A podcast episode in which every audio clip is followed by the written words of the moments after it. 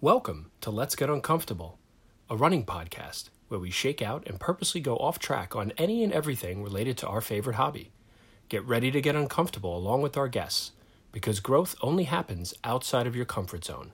Here are your hosts, Ines Babea, Jamie Chen, and Nathan Schiller.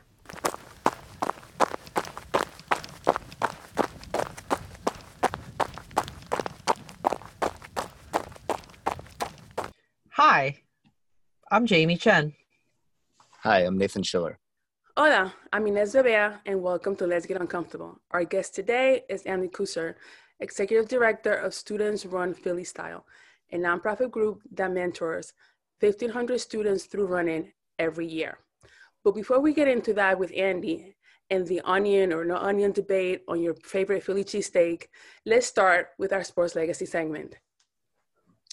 All right. So today's Sports Legacy is the inaugural Philadelphia Marathon, which took place in 1954 under a different name and different course than today, and was won, of course, by a New Yorker, Ted Corbitt, an African American whose pioneering work with distance running has never really been properly celebrated or even understood by today's running community. So, Andy, I want to start off by asking you how you and your colleagues and mentors get young African American kids in Philadelphia engaged in a sport that historically does not really represent them. Hey, uh, thank you guys so much for having me. First off, I'm really thrilled to be here. Um, so the way Students Run Philly Style works is we pair volunteer uh, adults with Philadelphia and Knox and Camden youth, um, and they train side by side for a long distance race. And just as you said, um, the, the, young people that we serve in our program are, are predominantly children of color. Um, about 80% of the students in our program fall under that category. And, um, but, you know, I think for us, it, it's always just been about let's, let's take this amazing vehicle of running and let's see what can happen when we, when we really introduce it to new students. And just as we, we learned, I mean, we started off as an anti-obesity initiative, get kids off the couch and good things will kind of come but quickly realized that all that time being spent side by side with that adult um, everything was coming out. These relationships were getting so strong and it became way more than just the physical piece of it. It became about setting big goals about kind of talking through adversity. Um, and our program has grown. Uh, in year one we were in, focused on really affordable housing residents and and uh, some some health centers around the city. And by word of mouth and the success of its program year after year, it, it went from 50 youth to 1,500 youth. So the program's really uh, recognizes is its unique space and, and bringing young people of color into into the running long distance running world um, and has really done everything we can to continue to build on this and and whether that means work with our mentors who happen to be white if they're and, and kind of work them through their narrative and, and understanding how to best kind of communicate across different different groups or to the other side of it and, and working to help increase the number of mentors of color in our program. Um, it, it's a giant commitment. We have an amazing group of people that come back year after year uh, giving so much time to these young people. And it's just incredible i feel incredibly privileged to be able to be at that finish line and see them some kind of re- reach these big goals. So uh, andy can we go back to the beginning? You mentioned that you were um, started as an anti-obesity group, but with very small numbers. Um, can you tell us about like how exactly it came into existence? Um, and th- this was in 2005, is that right? So yes. it's been about 15 years, and you've had a lot of growth. But like, what was the real? Was it just looking around and saying, you know, people need to get young kids need to get in better shape? Um, there's an obesity issue in our city or in a specific demographic and we want to tackle it? Was it as simple as that? So um, the way it kind of came to be was there's a, a program called Students Run LA in Los Angeles, and there was a, uh, a foundation president who was out there and saw this and was like, "This is amazing," and started having conversations here back home in Philly, and uh, an opportunity came through the Robert Wood Johnson Foundation to say, "Let's let's take something that works somewhere and bring it somewhere else." And um, that's under the the kind of leadership and vision of of uh, the the founder of the program, Heather McDaniel. Uh, just said let's let's do this like let's go for it so they applied for the grant they got it and uh, that's kind of how it came to philadelphia uh, i think you know as as we've matured as a program and grown um, we've found different ways to to grow and and and you know differentiate ourselves from from Students Run LA. But they they're they're they're doing amazing stuff over there too. I mean, they they serve. I think they have around three thousand students who run the marathon each year. Mm. Um, so we, we have a little more struggles with the weather, and uh, given the fact that the summer is tough and the winters are even tougher in Philly, but um, overall, that's kind of how the program came to be. I, I'm, I think I might have missed the second part of your question. I think that sums it up. Okay. we got a lot of stuff. We were going to get into everything, so we'll just keep it coming. Awesome. So, Andy, your program is from March to November, three days a week, and open to all Philly students, grades six to 12th grade, right? To run either the half marathon or the Philadelphia Marathon at the end of the term. How are the students selected, and what is it that you're looking for for them as to like why they should, they're interested in, in the program?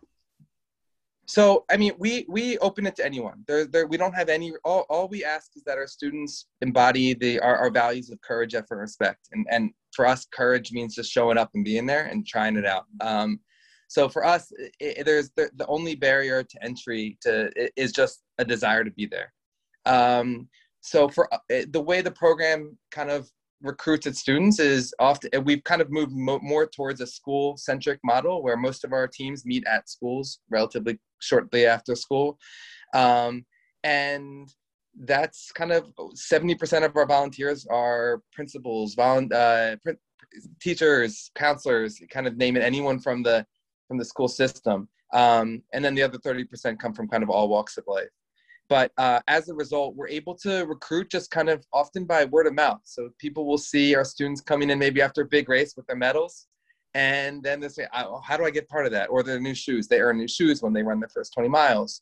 Um, so all of those things kind of in, create a lot of uh, excitement at, at, at, the schools that we're in, and as a result, we've seen enrollment grow pretty significantly from year after year at, at these individual schools. So you mentioned your three core values. I think you said courage, respect, and effort. Yes, and effort. So why why are those three the foundations that you want kids at this age, this very like impressionable ages, to be um, exposed to? That's a really good question, and um, those the core values kind of were established before I took the reins at, at Students Run. But um, the way we talk about them are, I mean, with for us, if someone can show the courage to show up and be there and, and try and set a big goal, put the effort in to do it and then show respect to you know the the race the people around them their fellow students the mentors who got them there. To us that kind of was very representative of the journey. Um, from from day one practice to that to the finish line of their milestone race whether that's so we have um, one model that begins in march and, and goes through to the philadelphia fuller half. And we have another model that begins with the um, the basically the start of the school year and culminates in the, the Broad Street Run, which is the uh, largest 10 miler in the country. And uh, for us, it, it, that's the journey. The courage, and respect, if you can value, show those values, we know you can get to that finish line. Um, and we, we believe every student can do that. And the all of the adversity they had to overcome to get to that finish line, all the times they had to wake up when they didn't want to wake up, or go to that race and they didn't want to go to that race, or an injury, whatever they're they're working through when they cross that finish line, um, we know those core values that will will really translate to all aspects of their lives, and it's something we've seen time and time again, and are, are really proud of our students for showing us. So, who cries more at the finish line? Is it the students or you? I would say I have a giant smile on my face at the finish line the entire time. Um, but yeah, yeah, there are very emotional moments that it's hard. It's hard when you look around and everyone sees someone struggling into that last those last like 10 steps and just making it or those incredible moments where one student will kind of carry another student um, and and just they turn to their mentors and just you can see how much in their eyes the appreciation that they have for all the like support that took them to get there. Um, we actually have an event right after our milestone races our appreciation event where we open up the mic to our students and give them a chance kind of invite everyone there and give them a chance to kind of appreciate the people uh, who helped them get them to the finish line. And it is always one of those tear joking moments. Like there's not there's not a dry eye in that in that room. I'm pretty jealous. I wish uh, I wish I was in Philly to be a mentor. I mean, these kids sound magical. Uh, speaking of mentors, um, what does your mentoring consist of? What makes being a mentor unique? I think you just touched on how some of your volunteers are teachers and principals. So, uh, I guess, how do you find people interested in being a mentor?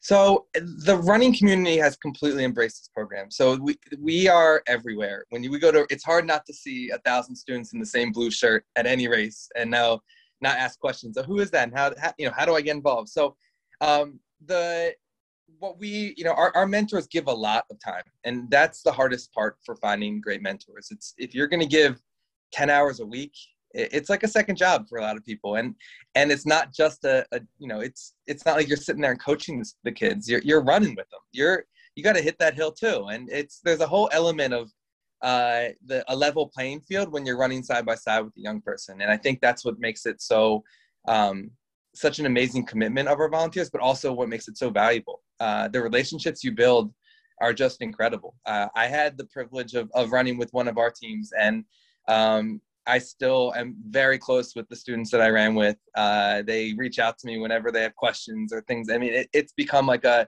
a real uh, relationships that I value and I hope to value across the rest of my life. Um, and the other question about um, like all the students, eight, uh, 80%, right? Four out of five are students, people of color, and half of the mentors are or not half, but half that percentage, 40%. So it's a pretty good, um, it seems like a relatively good, you know, groundbreaking um, balance that something that is not really in running and distance running because it's predominantly viewed something we've talked a lot about on this podcast as like a white male sport. Um, I'm wondering like those are good numbers, but yet a student who is of color and is young and says like, oh, I want to be um, I want to see people who are like me running, but they might not get paired with someone like that. So I'm wondering like how you strive to you mentioned it a little in an earlier answer, but how you strive to like, you know, keep working towards some better not that like I'm talking about quotas or anything like that, but just how do you how do you keep pushing the envelope to create a better, more diverse real world situation for all of your team?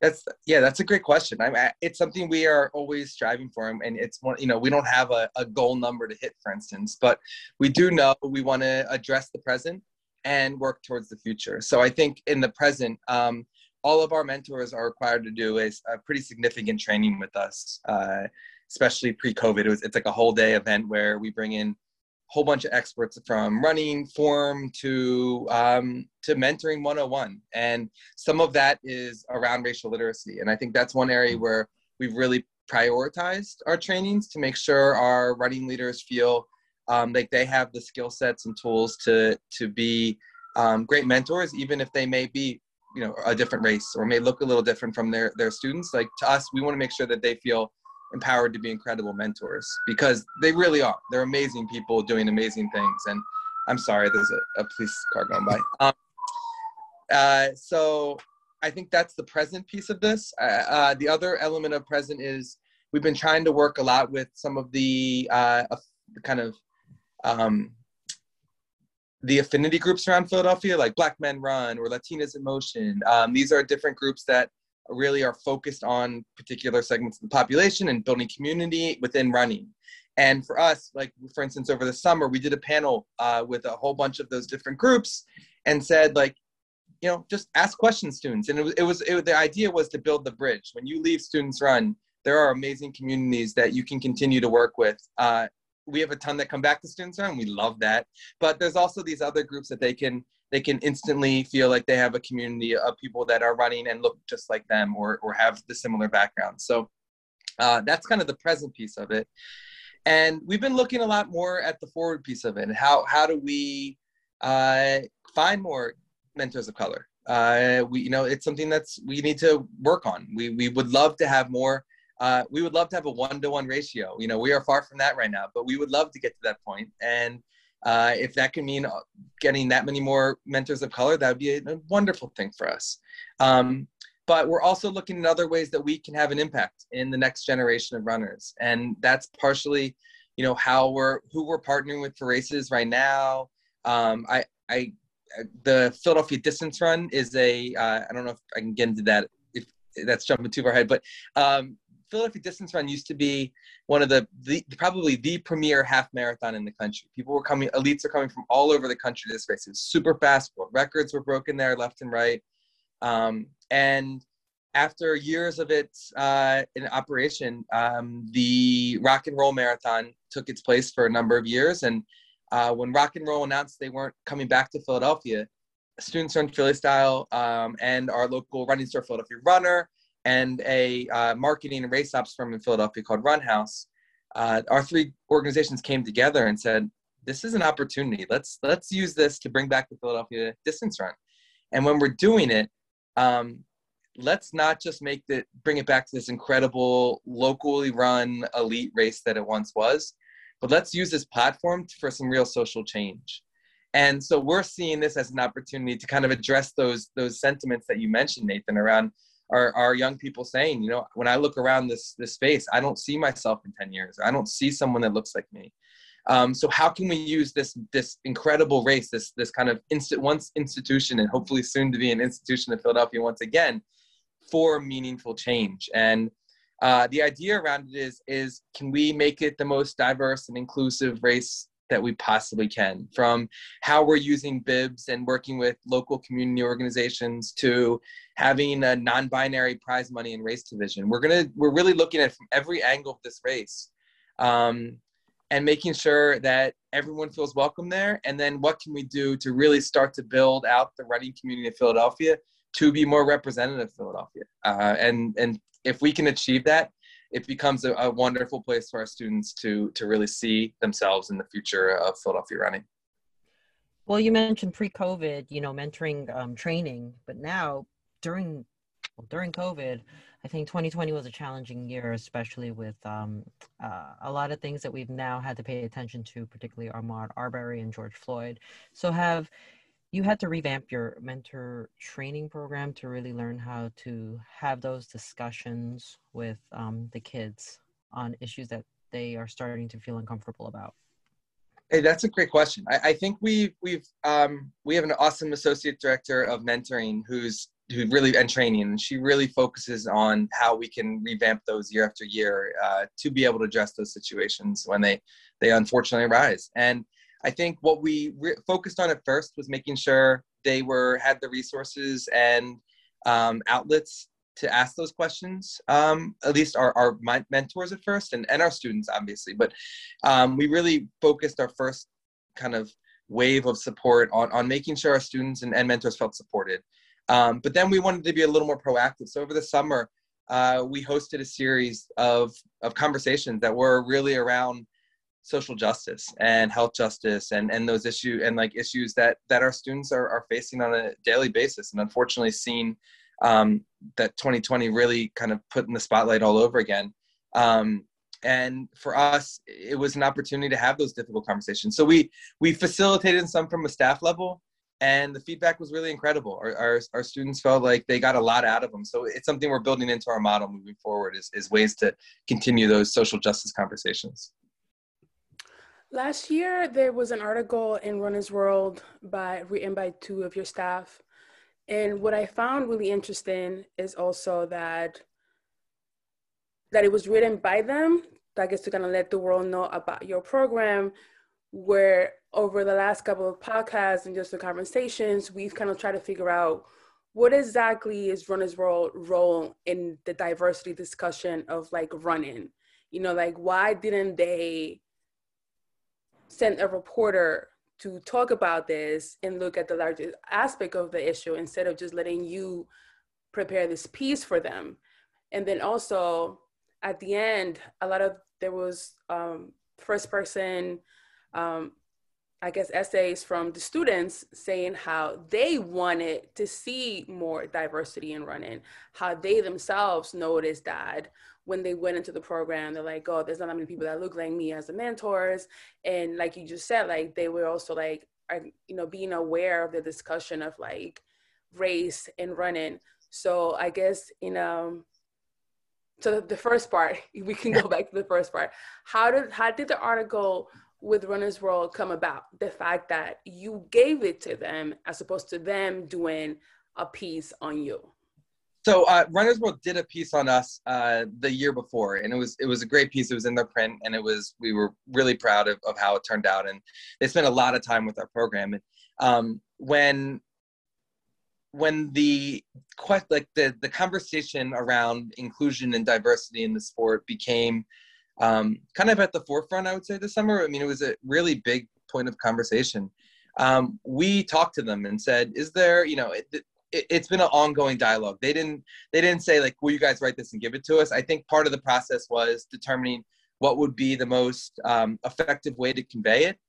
And I, the, you know, Lauren, our, our program director, and Aisha um, thought that their voice would be strongest in telling the story because it is a, it is a first person narrative in a lot of ways. I mean, it's when we go to a race, like that's a, an experience that I think it's really powerful for our team to be able to talk about and say, like, this is what I see, um, as opposed to kind of statistics and, and a more traditional um, kind of uh, reporter version of that. It, it was a really powerful way for us to be able to say, like, you know, we are standing with our students and this is what we see, but most importantly, we want you to hear their voice. So for us, it was an ongoing dialogue with Run as well. They've been a, a wonderful partner with us when it comes to something like this. And so um, I don't want to misrepresent how it got there, but I, it was definitely a, a collaborative process. No, because I think in, in previous conversations is, I think in the same way that the marketing happens with like, you know, with um, you know supporting brands where it's like the picture that you see is always like a white person, like a white guy. You know, the person that you see on the cover of like Runner's World tends to be either like if it's like a person who's African American, it's a professional athlete or entertainer, but not your average person. Whereas like you know the other covers, it's just a regular white person who's running or a model. So in you know you introducing the students to run in where they already see that the lack of diversity i was just curious to see how that conversation happened especially when they share like yeah i would love to see i think that one of the kids talked about that he was training for a marathon and he ran next to this woman for like 16 miles this white woman and how they talked. And then he felt like you know like if people treated me like that I will have a better, we will all have a better understanding of each other. So just like the impact of that, that just to show that the, the kids are very much aware of the disparity. Absolutely. I mean, and this is something we've known for a very long time. We've, we see it, we talk about it, we talk about how we can be better, uh, a better support to our mentors, a better support to our students. And it's always at the heart of our conversations. And I think the one the one positive of COVID is it's given us a little bit of capacity to think about some of those future oriented pieces that we can that aren't directly you know in year one this, the Philadelphia distance run isn't going to change the the narrative around around race and running at all. But if we do this right and we show commitment to it over the years we can not only lead the way and help show other races how we great ways that you can do this but and that but also reaffirm to our students that we are we see it and we're working towards our steps to make it better. Um, you know, we're a non, we're a youth serving nonprofit. If we're not spending our time and resources focused on on the young people, um, people are going to be you know skeptical of it. So for us, it, it freed a little capacity to think about think bigger around how can we have that future looking piece of it. Um, but it, it, doesn't change the fact that we are having those conversations on a daily basis. Our, our mentors are doing it, and we want to be supportive make sure they feel equipped and and like they're ready to have a successful conversation. I mean those are hard conversations to navigate. Um, and sometimes it's it's just about being completely open and honest. And i think that's something that we have to continue to do and continue to foster amongst our our, our mentors and students to have those hard conversations. You know we the courageous conversations are tough ones to have sometimes but if you can have them uh, the relationship gets stronger and and together you can help you know get to a solution and how did you have the conversation with the students about runner safety? I mean, that was evident with what happened with Ahmaud Arbery, but you know, I know like for women, for us, that's a constant concern. Um, now, you know, after this, you know, Ahmaud uh, murder happens. How do you talk to the kids about because you said like the kids that run with you are 80% African American. So either get into running, they're not only going to run with their with, with you and their mentor, they might want to run on their own. How do you talk to them about that, about the safety of running and being aware where they need to go and where they should be and how they should do it?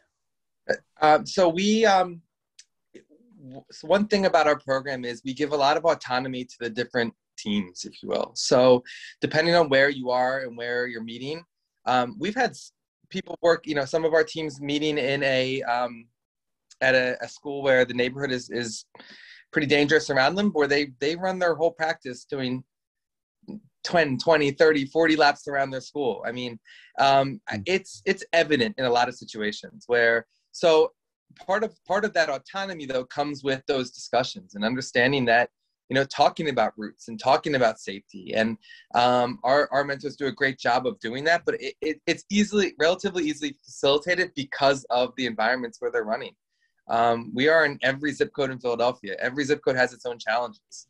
Um, if it's running through a tough part of town or avoiding a certain block or whatever it may be i mean having those conversations is the only way to do it safely. So um, it, bec- it it's a relatively natural conversation, but I, I you know I don't think we have a, a, a, uniform kind of policy on, on how to train a student about safety. I think it really is is location and, and individual specific that um, we really ha- encourage our, our mentors to work with the students on depending on what they're facing at that moment.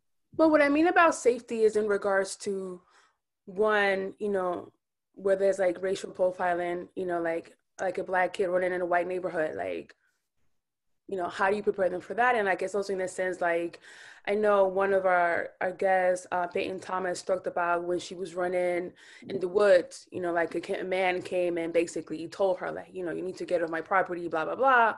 Whereas like we've had conversations where like people who are non you know white people tend to be safer in those spaces. I just mean that that aspect of it because one day a kid may not be able to run with you guys, but he wants to run in a different area. That's what I mean about the safety of yeah. of running.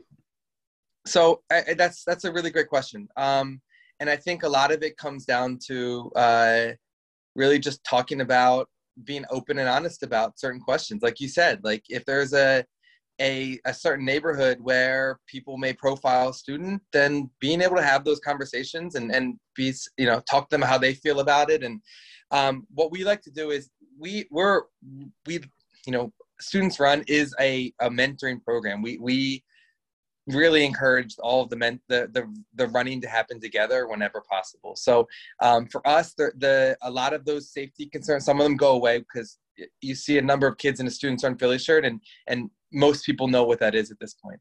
Um, but I, I, think you're right. For us, it, it, becomes to some planning and conversations. If students are going to run on their own, they work with their mentor to talk about where they're running, what they're going to do, um, both from from the safety point that you brought, but also from like a physical health state, you know, standpoint to make sure they're not running too far and and that they're really thinking about their their what they're going to do and where they're going to have water and things like that. So. Um, it, it for us it comes to the planning, but I think that's a, a forward thinking training that we probably should put a little more attention to that we probably haven't put enough towards at this moment. Particularly when i think as they if they go to college or they move to different cities um, and then they just feel like it's normal to run because they grew up you know just running with a group of kids and then they just think i'm in the um, you know suburban arkansas but i feel like a run and then i guess they encounter a different type of audience that may not be receptive to them running freely yeah, I, I mean that's that's a, a, an area that we probably could beef up our, our conversations with our students with. Um, we the one thing we always do is is encourage uh, students to find kind of their people, and mm-hmm. we hope that you know when they're running in college, that maybe they're finding a group that they want to run with, and um, I think uh, we hope that some of those lessons could can be a nice way to to mitigate some of those issues. But it's probably an area that we probably need to focus more on about about how we're talking about that in the long term. Um, Andy, can you tell us about um, Mile Up and sure. the the diversion program, the restorative justice stuff that you're doing, how it came to be? I think this is a very unique program, but um, our audience and certainly I and us are curious. How did this all happen? Sure. So um, at one point, students run uh, Philly style had was getting a lot of questions from other cities, like, "Hey, can can you bring it here? Can we bring it here?" And the board of directors really had a big conversation uh, with our staff. We put together a strategic direction that that said, let's keep focusing on Philly, but let's try to reach populations in Philly that we weren't reaching previously. And we have a, a number of students who are in the, you know, are court involved in, in one way or another. Um, but we weren't working specifically in that in that space. So um, we worked with a uh, an organization called the Northeast Treatment Center, and they're responsible to kind of manage a lot of the probation and uh, house arrest kind of requirements of the court for, for young people who um, have went through the adjudication process and um, we just started to say let's let's try it here. Let's see what we can do. Um, this is actually the team i ran with so i, I love this part. But um, we we said let's see if we can get this group of kids to the to a 5k and see how it goes. And we did. And they loved it. And we said let's do an 8k and we got them to an 8k and they loved it. And then our goal was let's see if we can do Broad Street Run. And over the course of this period, um, we had student, none of our students had any violations of any of their court requirements. And um, parents came to the finish line, which is something that was pretty, pretty rare uh, when working with a lot of court involved youth. And students who had graduated all their requirements to the court kept showing up, which was something that was also extremely rare. Um, and it gave us so much confidence that this is a space where we want to be. Um, so we started conversations with the district attorney's office and knew that um, let's let's see if we can push ourselves a little bit. So we we we had lots of conversations over the course of over a year discussing like what would make sense and how to do this right and ultimately that's how mile up was designed and it's a program now that is for students who are facing felony level charges or charges uh, like the second or third time offenses. And what happens is um, they never go before a judge. They are diverted by the district attorney's office to our program. And if they once they complete the milestone race, they have the f- charges formally dropped against them. Um, their victims are paid all the restitution that is owed to them, and their um, the arrests are put into queue for automatic expungement. So um, it's been incredibly amazing to see this program grow. We've now had oh, just uh, over 40 students go through our pro- go through this program, and um, only two rearrests at this moment, which is incredible when you look at the comparison to the recidivism rate for for young people in Philadelphia, especially at these level of charges. And um, we've we've just seen it grow and become a, a, model for what diversion could be and and how we can keep kids out of the juvenile justice system using like this powerful marriage of, of mentorship and long distance running. Um, it's the same same kind of model in so many ways. Uh, and it, we're just really excited to be able to talk about it and, and, and try to grow it over, over the next little bit so as a former attorney um, as you said you saw that of kids in court how do you see the impact of mile up in the kind of stopping the school to prison pipeline? Because as you said, like if students have felony charges before they're like 18, like if you could even just, you know, pretend that we're from Mars, we don't know what the legal system does to someone that has a felony. How does that impact you having a felony at 17? It goes with you throughout your entire life. You could just talk a little bit about that. Sure. So, I mean, uh, there, there's amazing statistics on this, and I, I, should probably memorize them by now, but I'll do my best. Um, for students who are put in placement, which is the equivalent of like jail for young people, um, the likelihood of, re- of returning to the system, it, it's it's incredibly high. Um, so, avoiding avoiding juvenile placement is is something that I'm I'm personally truly passionate about. Um, any options we can do to do that is is just it, you know it's it's a big reason why mile up is happening um, other pieces of it that are really important to it is when when a young person commits a crime um, and there's a victim of the crime there's restitution that's the money owed to the victims money that they you know whether they broke a cell phone or had hospital bills or crashed a car whatever those costs are they become kind of on the um, they follow the student and if they can't pay them off by a certain age um, they can go back into the system.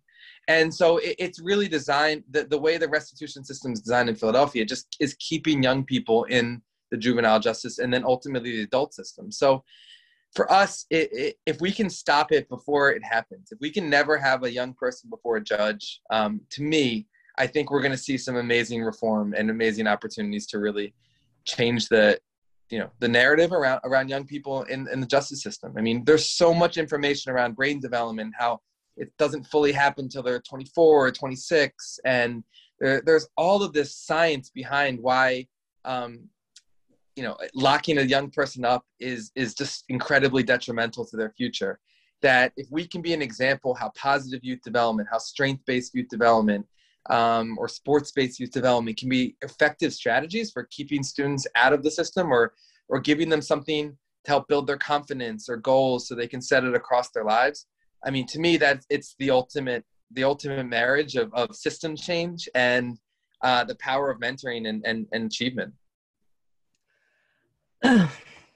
well, you mentioned that uh, often that the DA is referring a lot of these students. Um, so not often are they seeing a judge to make that determination. The kids, they're not. They haven't. Right. Though the, the, the Mile Up students will will ideally never see a judge. I mean.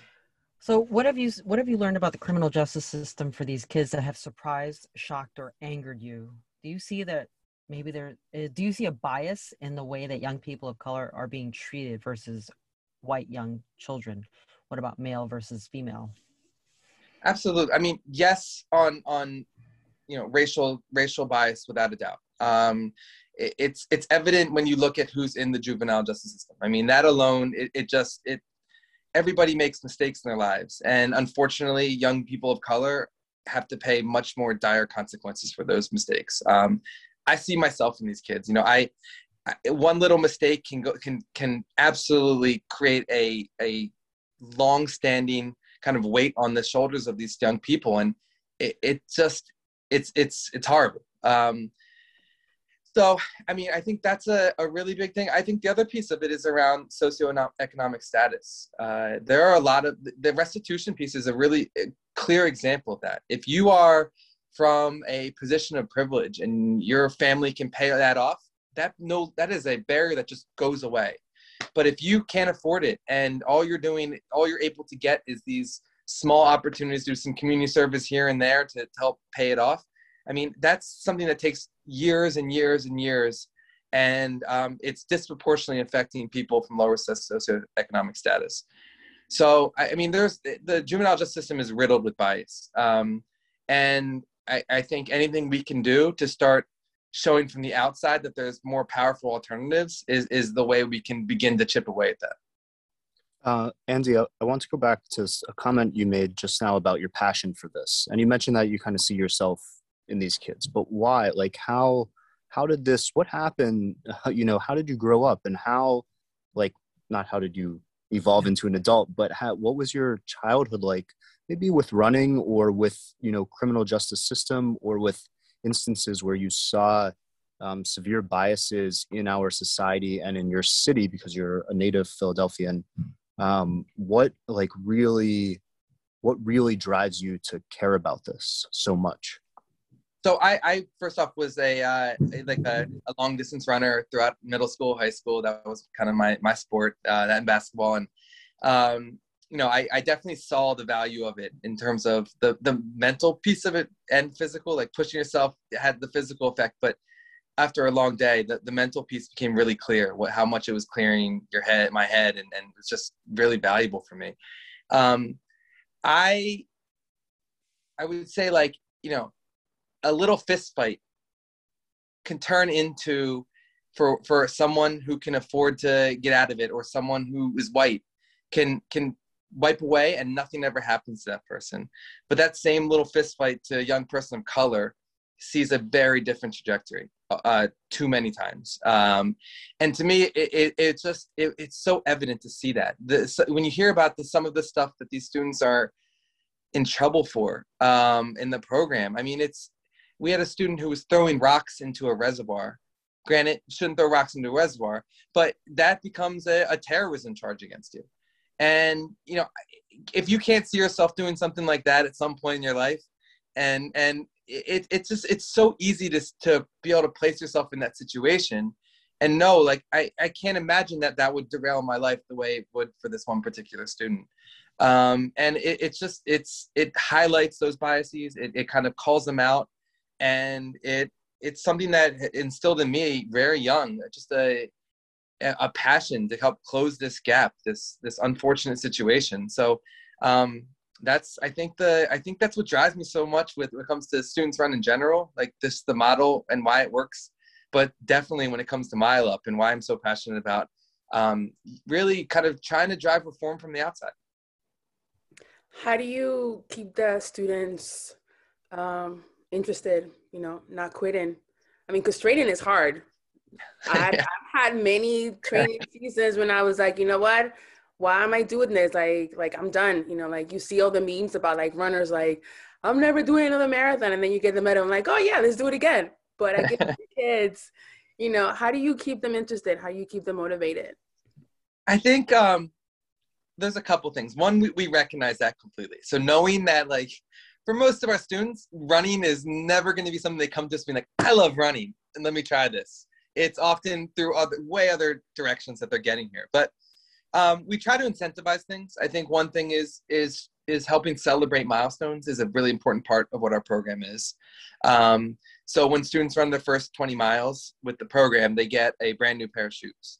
Um, when and then we try to do kind of things like that, like a fun race in their training plan to allow them get enjoy the post race thing where they get to eat all the everything that's in the post race line and and whatever kind of little things that those booths are handing out. I mean, really, all of those those incentives uh, become really great things for our students. And what we've noticed is once they get to that first race, a lot of them become hooked. Um, it's just a great environment. I think everyone who's ever run a race can know that the post race environment is great. Now take that post race environment and throw a thousand kids on it, and it becomes even better. Um, and that's a really cool thing about students run it, that it, it, it, creates its own party wherever we are. Um, I think another piece of it is uh, we spend a lot of time on on reflection and having our students reflect on what they've achieved and what they've done. And i think that creates a, a really cool sense of pride and and um, in our young people. And for us i think for a lot of students they who, who you know this is an opportunity to be really proud of themselves and and do something that maybe the, the other people in their family haven't done. And that's a really awesome moment for a young person. So um, i think that's the probably the the biggest way i you know, we, we try to keep it fun. We try to try to mix it up with different, uh, you know, just this last, just this week, we're actually doing like donut runs where we're going to all our students and, and bringing a whole bunch of donuts to all their runs. And if they, they finish the 5K, they all get their donut. You know, it, it's finding ways to just make it unique and different, um, keeps them coming and keeps them excited. That sounds delicious. Um, I think another difficult aspect for me, I think, was nutritional um, nutritional intelligence when it came to training for running. And I know that you had originally started as um, a group to help deal with child obesity. So, nutritional health and access for good nutrition to me sometimes is barriered by economics and um, you know access. Have you had that incorporated as part of uh, training these kids?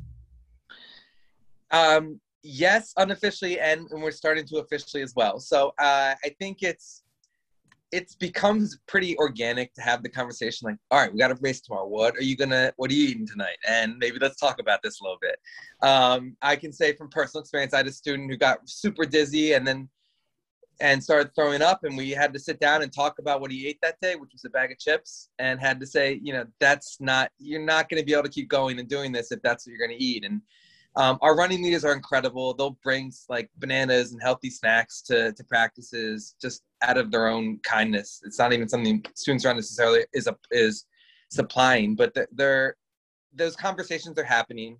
Um, they happen pretty organically, but we definitely have to have some some of those more uh, intervention conversations around it as well uh, when we notice something. I think, but uh, most recently though, when we we built out our school year model, we had an opportunity to do. Um, a winter curriculum. So during January, it is.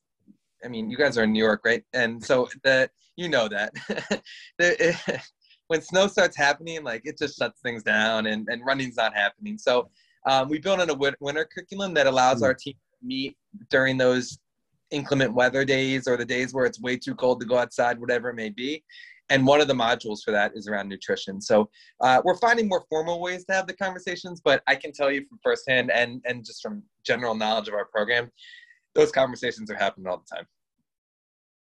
So earlier you said that the kids once they the first time they run 20 miles they get they get a pair of shoes and also um, in doing our research we've seen that you pay for the race entries you you pay for nutrition you pay for the shoes uh, because you know as we said in the past like uh, access to running could also become about financial access. So you're already taking away that away from the kids to be able to enjoy themselves. So how do you pay the bills? And how do you get companies to partner with you for these children? Sure. Um, so we um, everything is free.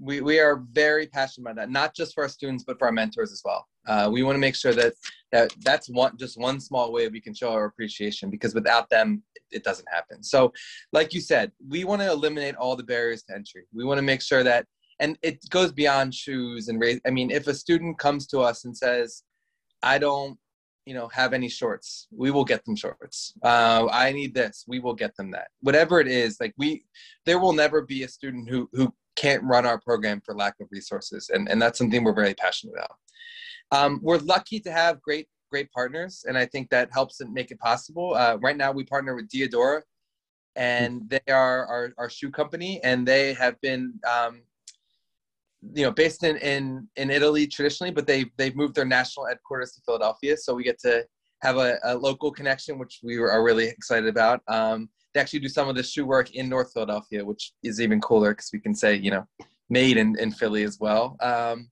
and i think uh, you know finding great partners like that that can help help make this more affordable to us is is critical.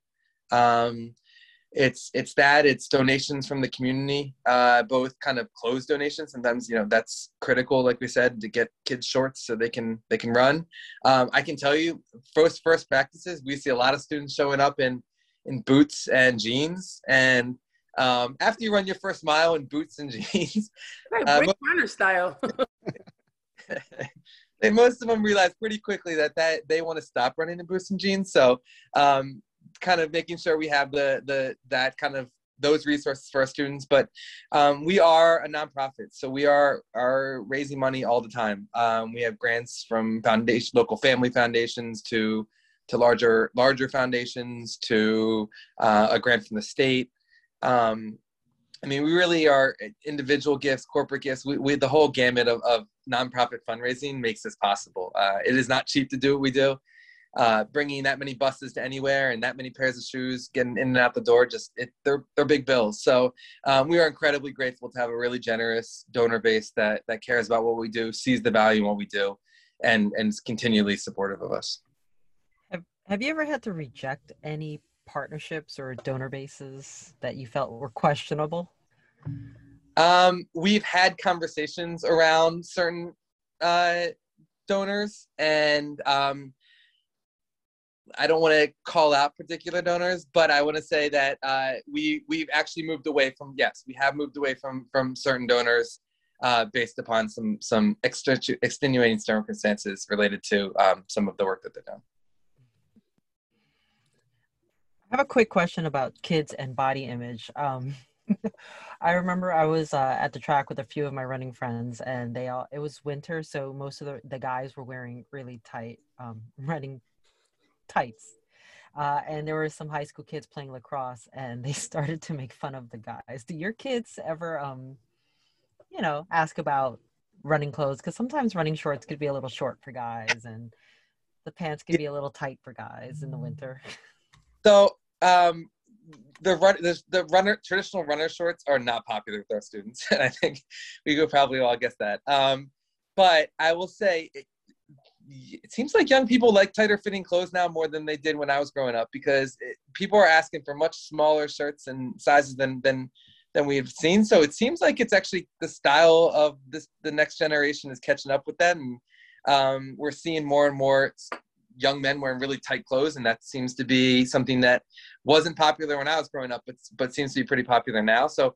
Um, but body image in general, absolutely. I mean, yeah, um, we we see it. We recognize um, that there are there you know this is a different style and different you know when you look around at the running community versus a different sport it it's definitely stands out in a lot of ways um, but i think you know we we just want to meet our students where they are so we we will never um, you know all we ask them to do is is that make sure they're wearing our, our blue shirt and uh, from there we want to be supportive of, of any particular individual issues that people might be having um, we actually just great uh, founded a, uh, got a partnership with Oiselle, uh, who is now outfitting all of our young young girls with with sports bras as well.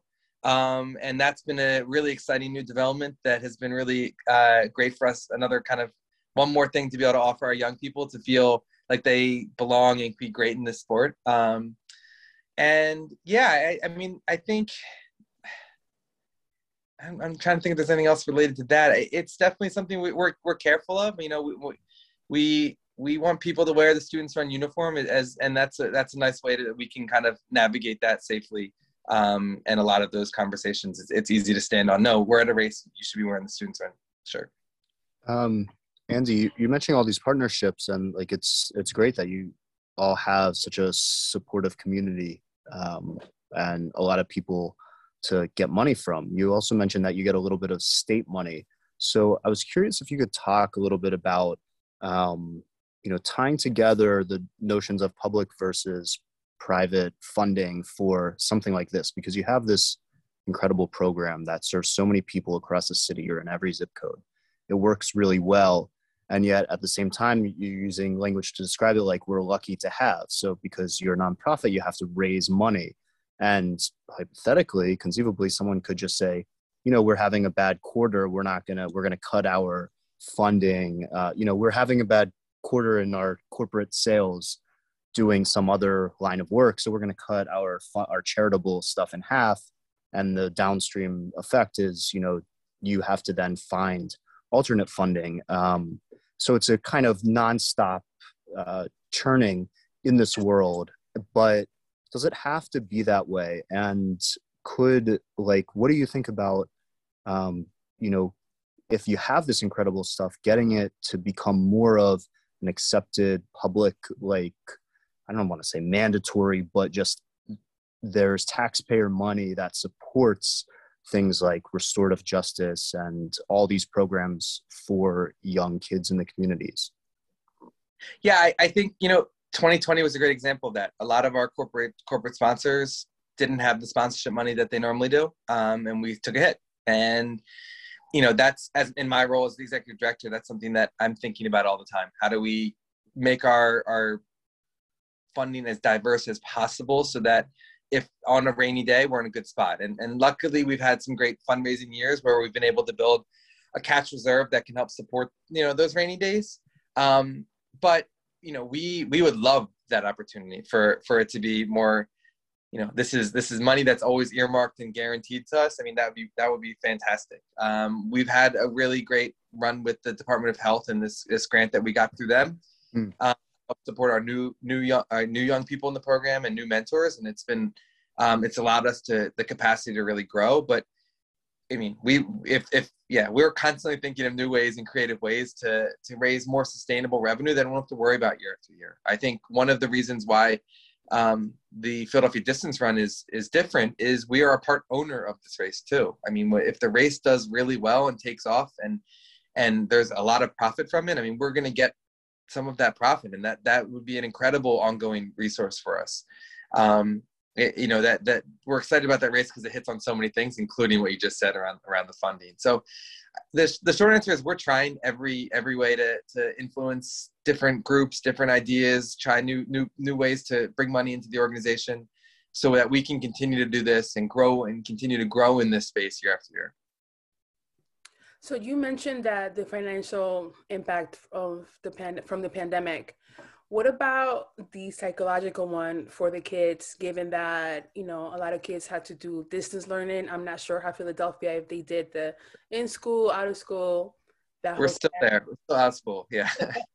um, so the impact on them for, you know, for one, that they're no longer, how, how did, how did you guys work through that because now they don't have access to the mentor. They don't have access to see each other to run together. How did you make sure that they stayed committed that they stayed mentally strong and that they stayed committed to continuing running in school? So yeah I, this was a really tough period for our young people. Um, we saw a lot of our students not leave their house at all for 10 months. I mean mm. not house at all. Um, and this has been i mean we, we're seeing it. The the instances of young people asking for mental health support has went significantly higher across the country and and philadelphia is no no stranger to that. Um, so when when when it kind of the, orig- the original lockdown shutdown happened um, what we tried to do was follow mentoring best practices and and that is to close off that season in a way that felt like there was real closure to it. Mm. so so um, we followed kind of all the best practices there to make sure that we were supportive of conversations around why this, you know, why we weren't going to continue finish that year out for some of the students who were maybe going for the Broad Street and why that wasn't going to happen. And having those conversations around, well, what's going to happen next and making sure they felt supported and, and understanding on what we were thinking and what's going to happen next with the organization. But um, lucky for us, uh, shortly thereafter, uh, the the city opened up a little bit, and uh, outdoor running, at outdoor workouts were um, allowed. So outdoor teams were not allowed, but outdoor workouts were allowed. So we were able to kind of maintain programming and still have meeting uh, students meet up, um, but we did it with all the PPE that you know we could give out. We gave out you know masks and hand sanitizer and and water bags and you name it. Just making sure our student hydration packs making sure all of our um, we could do it and do it safely. And and luck you know knock on wood we haven't had any uh, young people or spreading of any COVID amongst our teams and um, we followed six feet rules and and it, it we were allowed to keep going, which was the kind of a great thing for us and our, our young people because what we learned, I mean, just being outside, doing something physical, um, when everything else was shut down was an incredible outlet for young people. So our, our most recent evaluation um, showed that although stress levels went up as COVID continued, uh, the impacts the program were having, even though we were operating at a smaller level and, and meeting sometimes virtually and um, was still was still there. And it was something that we were really proud to be able to continue to go and offer our young people.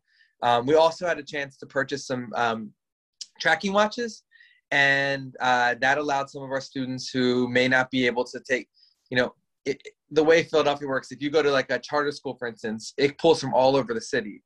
Um, and if you weren't allowed on public transportation to get to that, you know, where your team was meeting, well, we wanted to make sure you had the opportunity to continue running, continue for your goals. So they would run on their own and then share it with their mentor and then meet virtually to have these conversations. So um, the course map? Yes. So course map is our our um, that is our, our program we use to try to track miles and and make sure that it kind of follows our whole safety protocol. So um, our our mentors can't it, it follows through the whole process. So they can't meet with the students until their registration's in, and then they can't they can't have contact with students until their uh, safety checks are in, FBI and, and fingerprint and the whole nine yards. So it, it pushes us through our kind of fidelity to our model a bit and um, it's it's our way to communicate with our students and track their mileage and show their progress all in, in one spot. But that sounds great because I guess it, it kept them accountable. Like, you know, you could see where you're running, you can share that with your family, and you know, get a way to just get like I guess we all need that accountability buddy. Um, yeah, and. I think that answers your question from earlier that I forgot I was wanting to mention, but it's very like the the amount running with a young person like kept me accountable. There was so many days where it was like a long day at work, and the last thing, and it was some my kid had a fever, whatever it was, and I was like, ah, sorry, I got to go to practice, like, and it, I have to be there for these guys. And I feel like the same way. By the by the end, they felt like they they owed it to me to be there too, and it was this um, awesome kind of accountability that we're holding each, each other to, and I think that's what happens across the program.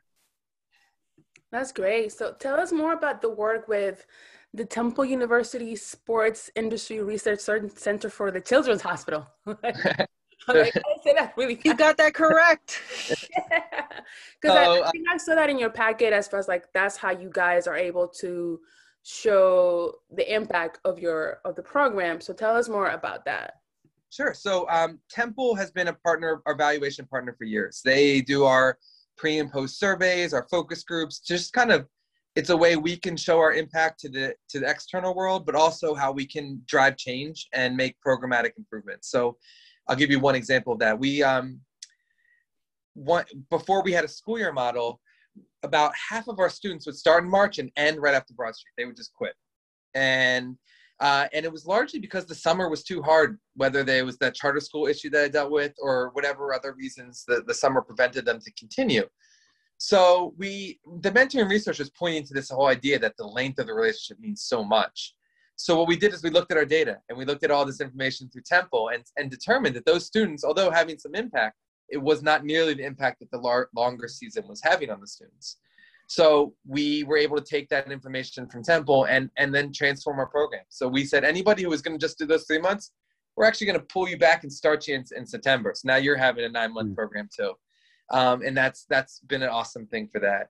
Our, our program, our, our evaluation with CHOP was focused on adverse childhood experiences, um, ACEs commonly referred to. And that is just a way that um, the the scientific community has identified kind of some of the adversity that our students have experienced in their the trauma that they've experienced. And it's a scale. And, um, you know, it's basically anyone who has a four, a, sc- a score of four or higher has a much bigger chance of long-term health impacts, future incarceration. I mean, you name a negative outcome for a young person, and if they have a four above, they are like the the likelihood of that happening is way higher. So um, what we did is we worked with CHOP to evaluate the where our students were on that kind of scale. And what we learned was over 90% of our students had experienced some type of adverse child experience, trauma. And um, I think the number was uh, 42% of our students had a four or higher. Um, and what was really, you know, it, it's a terrible statistic when you learn this, but what was the, the the silver lining of this was we were having an impact. And mentoring research often kind of puts the sweet spot in in the middle of of kind of adversity. So if, if someone has nothing in their life they say like nah don't worry about it. Or if it's too much it, it might not be an effective strategy. It, mentoring research has traditionally said that that middle group is the best area for it. But what we showed with that research with CHOP was actually we were having an impact on on that high level too um, which again is helping us make these big picture decisions around like mile up and how can we find other groups that may fit into that category more and more and continue to expand our impact. So and earlier you mentioned that you you guys are part owners or is it the philly distance run? If you could talk a little bit about that how that came about and yeah sure you guys, you know, that's part of your your revenue. Yeah, so, so hopefully uh, this will be the first year we're bringing it back. It's in September, and we are thrilled to to be able to um, to you know we're working towards it. We're still kind of navigating the, the COVID world and what's going to be safe and how to get there and how to make sure that we're providing a safe opportunity for our runners. But um, it, it, it was it came together as as we were trying to figure out if there was a way for students run to be more involved in the in the the not just the being at at races but also putting on a race kind of uh, aspect of the running community. And when the opportunity arose uh, our partners and i got together and we, we said like this is it seemed like everything aligned at that moment. It was not just um, that we all wanted to bring this back but you know, and that there there was this window now where we may be able to. But we were also all really passionate about reaching different parts of the city, um, and and for us it was you know making. I think for all of these groups, it, Philly running scene can grow. It, I mean, we're a big city, but we are an incredibly unhealthy city. Uh, 29% of Philadelphia adults have not have not done any physical activity in the last month. I mean, mm. that's it's that it's that's terrifying. Um, and so I mean that that's on the adult level, and and one out of uh, one out of three student or one out of five, excuse me, one out of five students in Philadelphia uh, had zero physical activity in the last week. Um, is generally so. I mean, this is there's so much room for growth here. Um, you know, we know races can be expensive and, and shoes and all there, there's elements to it, but in the grand scheme of sport, uh, running does have some of the least amount of barriers, you know, financial barriers. So what we want to do is try to use this as an avenue to, to make those changes and, and really truly be a, a, a place where everyone feels welcome and uh, and how can we introduce this this sport and this awesome opportunity to, to different parts of the city where it is not common to go through certain parts of Philadelphia and see someone running. I mean, it is it, it's the opposite of the norm. Um, and so we we want to help change that narrative. So we're we're trying to be creative around how we can use this race to do that. And um, you know, we want to make sure that that people feel welcome. So everything from registration to the day of that no matter what your background is, no matter how you identify that you feel like you belong here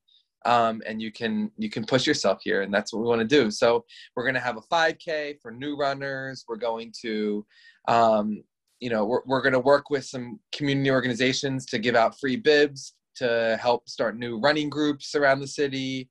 Um, we're going to offer free training plans and we're going to work with shoe vendors you know the whole every aspect of what we want to do. Even even our vendor selection you know we want to open this up to vendors who aren't at traditional races maybe and make sure that we have more minority owned businesses more female owned businesses more you know you name it. Like we wanted really this to celebrate the diversity of the city um, and we know it, it's twofold we can't just make it diverse we want to we want to make sure first it's inclusive uh, and that people feel welcome there and then once that happens we're going to make a real push to try you know and data we're collecting data that when people sign up for the race, like we're going to ask the race or ethnicity. Um, we want to baseline it and hold ourselves accountable to it. We want to make sure that you know we say we're going to do this, but this isn't this, and we know year one we're not going to be perfect, but we know by this this big commitment to it that if we continue to hold ourselves accountable, if we push ourselves, that you know even if we fail and, and trip and mess, mess and one initiative doesn't work the way we want it to, well we'll have the data to show it, and we can say okay we'll try this the following year. So it, it's the long term commitment I think of, of our partnership um, that that makes this so exciting for me uh, to really make this something special. And and like you said, the the being a partner in it is something that's really unique. You know, no, normally races are either all nonprofit or all for profit, and here's this this hybrid of a local non you know local nonprofit and local for profit company coming together with a shared vision to make this uh, bring this race back to the awesome status that it used to have. So we're gonna um, get to the hot mic in just a moment, but you can see we part of I think what I really love about our podcast, if I may say so, is that we ask a lot of process questions because that I think helps make it more inclusive. It opens people's eyes to how things in the running world can happen. Um, I don't know if you have to give us the full answer if you want to, but we live in a you know we incarcerate the most amount of people in the world per capita by far and you and your group went to a justice system that does that and kind of won with your program. How did you do that? You can't in america just waltz into a da's office and say you know i have a better idea than locking up kids for throwing rocks in reservoirs. We're to we're to have them run. How did you convince people to make that happen so I think it's twofold. One, we, are lucky right now. Um, our, our district attorney, Larry Krasner, is one of the most progressive in the country. Um, he also he shares a, a, similar belief that we should not be locking up our young people. Um, and so that opened up the door a little bit. But I think what really opened up the door was we tried it and it worked. So when we did mm. this work with the youth on probation and and and house arrest, I mean, it, if you make something work, it's hard to say no to it. It's hey, look, like look what happened here. Can we try this? And there was a lot of back and forth. Like I can, I, it wasn't an easy process to get there, but I think um, it's twofold. One is, you know, it was a little opportunistic. We were lucky to have this particular district attorney, um, you know, leading our, our, our district attorney's office right now. And, but I do think the other piece was, um, and this is something I, I really believe in. It's do the right thing, show that it works, and uh, and people. It's hard for people to say no to that. if you if you say like look at these statistics look how much money i'm saving you look at the headache that i'm taking off your plate look at the victims i mean we are paying back the victims within 30 days that is unheard of in the world of restitution and so imagine being a victim of i mean that argument alone imagine being a victim of a crime and having to be getting phone calls from the district attorney every three every nine every six months whatever it may be while you're waiting for that that restitution money to come in um, that's that's that's like a lot of trauma to go over and over and over again uh, for for the victims. And so we, we thought about it from that perspective too. And we said, let's build something here that that no one can say no to. like our outcomes on our students are better. They're not getting rearrested even close to the rates in which they their their peers may be, um, based on statistics and we also can build this amazing economic argument. We're coming to the, with all this money. I mean we're not asking the district attorney to pay for it. We we raise the money for our restitution. We raise the money for our students to be in this program. Um, so it's really hard to say no to someone who comes to you and says i have the money. I have the, the program that works. I have the experience to do it. And like your naysayers are going to get paid back so much quicker. They're going to be happier that you do this um, so to me, it's it's you know do the right thing and, and make sure you build the case that no one can say no to you. Sounds like uh, I think your um your legal background has helped you a lot. You used to work as an attorney, but you took a pivot and you're in the nonprofit world. Can you tell us a little, little bit about that? Yeah, um, I, I mean, I always wanted to be in the nonprofit sector. Uh, I thought for a minute it would be in the legal services uh, play, you know, part of it, but I think I had an epiphany in one moment where it was a, um, although you're helping a lot of people in really meaningful ways, uh, a lot of the legal service work, you know, you're always going to have that pile of folders that that show up, those clients that are still coming to you, and to me, it it felt like I wasn't, you know, although helping individuals, I wasn't getting the um, satisfaction feeling like I'm helping the the the larger kind of pipelines or systems or whatever it is that's that's creating that situation in the first place. So um, I, I knew pretty quickly that that that was my passion was was starting to come up against the the, the functions of the legal service world. And uh, so then I, I had an opportunity to join the the national office of, of big brothers big sisters back when it was in philadelphia and um, and begin to work on that other side of it like the, the kind of the preventative side if you will and that's where I learned the power of mentoring and uh, you know was really had amazing mentors in that space that taught me so much about using evidence base and understanding the research piece of it and um, and program design. And um, it was an incredible opportunity for me to to start to get fulfill those those elements that the legal services weren't fulfilling for me. Um, and so that's kind of the, the rationale behind my, my pivot well, I think you uh, have helped us understand so much about what these kids need, and I'm just really impressed. And I think at this point, we are going to pivot to our hot mic session. This is where you get two minutes to speak on any topic that you would like, anything that you'd like to leave our listeners with. Sure. Um, so, I, I mean, I think, can can I split it between two topics? Minute each? You know, I think we'll do us. Given that you are our first Philadelphia guest, feel free to talk about cheesesteaks, the first, the best pot, or the Eagles winning the Super Bowl, or Allen Iverson's legacy. Oh, you're nailed. How many times out of towners ask you to go to the Rocky Steps? So feel free. You have two minutes. well, I will say absolutely. Allen Iverson is the greatest basketball player of all time. Sorry for George um, pound for pound, the greatest player ever to play, and just embodied the city in the most amazing way. Um, the thing about Philly is there's really it's a very neighborhood centric town, um, and I will say Allen Iverson is one one, but sport in general has been an amazing unifier in the city. Um, you can go anywhere on a Monday morning or or you know Sunday morning right before the Eagles game, and you will a thousand people will say "Go Birds" to you as you're walking out of Wawa or walking out wherever you're going.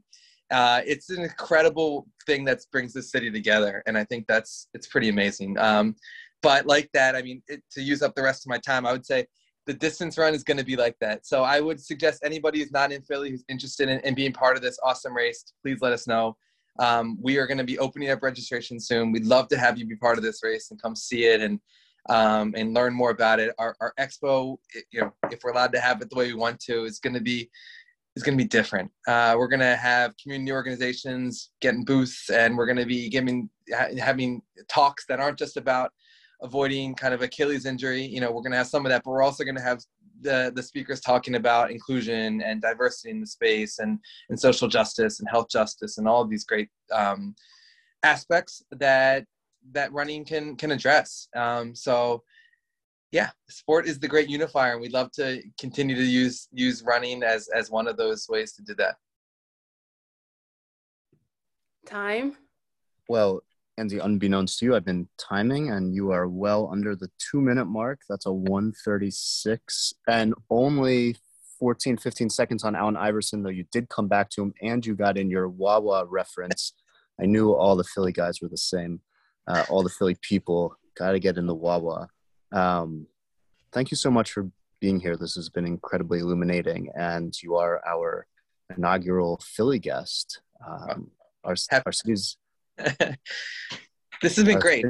I love I love your guys' questions. I love that you're you're pushing the conversation, and um, I will say this. Uh, you know, we don't have all the answers, but as we come with them, I love to continue the conversation and, and share more that we learn because uh, this is definitely not a uh, we know this situation. This is a we're, we're working and doing our best. And you guys even gave us a great idea today. So I'm, I'm thrilled to be able to have this conversation with you all today. So before Nathan closes, I think we have to like, you know, it is called Let's Get Uncomfortable. We had a moment. It was like an uncomfortable question that you didn't want to answer. I think when we talked about the sponsor, someone that you said no to, that you didn't want to drop a name, but we have to ask it uh, without saying their name. What things will make you say no to sure. a potential sponsor? That, that's a great question. Um, and this is this is one that I think nonprofits struggle with because um, if you look close enough at wealth, um, you will at some point find it was built on the backs of someone else. Um, and I think that's something where it, it's really hard to draw a line. Um, you can follow it back to something and, and, and, and there is inequality in which it was created. And, and for us, it's hard to draw that line. Um, as a, you know, it, it's, it's an ethical question that's really hard. It's, well, if they're going to give away this money anyway, I know I can do something amazing with it. So why shouldn't I be the one to take it? Um, but there are times where we, I think for me, the line has become um, a would our students have an objection to it? We need to, our everything we do. We put the students at the heart of our decisions, and um, if there's an organization or a foundation or something, an individual who um, has either specifically alienated our students or or done something that um, our students would be you know ashamed of being associated with and that's that's where we will draw the line. So um, for us it's become kind of that question. It's what would our students think? Um, and then also a little bit of kind of the opportunistic piece like what could we do with this? Um, so yeah it, it's hard. It, it's a question we have regularly uh, and it's a debate that i think every every development director in the country has with their executive director on a regular regular conversation. But um, i i I, I would love our money to the the support to be something that our students can be proud of. So um, that seems to be the the standard at this moment.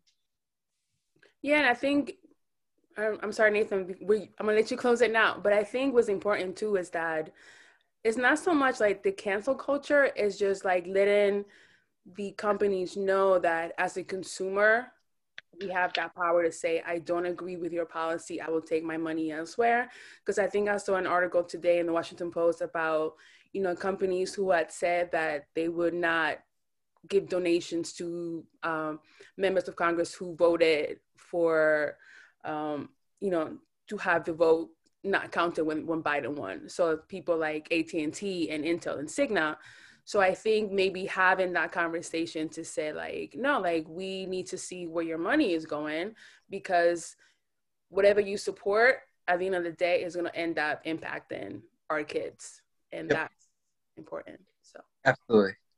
No, I appreciate that question, and um, yeah, it, I it's it's hard. It's a, and I can tell you, like you know, the nonprofit world, it's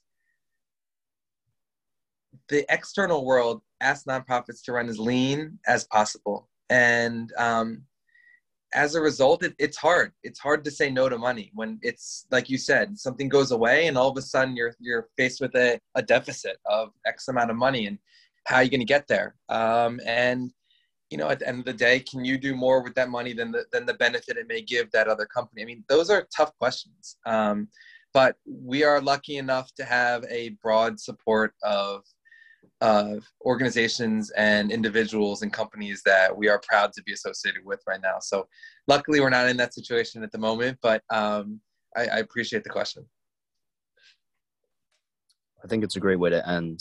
Um, we've gotten such you know revealing information from you about what you're doing in Philadelphia and um, Andy Kusser from Students Run Philly Style. Thank you so much. Again, you are the first Philadelphian to be on our show. We're going across the country and across the world, so we'd love to, you know, one day check back and see how you are all doing. Because um, if we can you know, keep the next generation of kids engaged and running in a new way than it's been in the past, that will be a better world for all of us in this sport.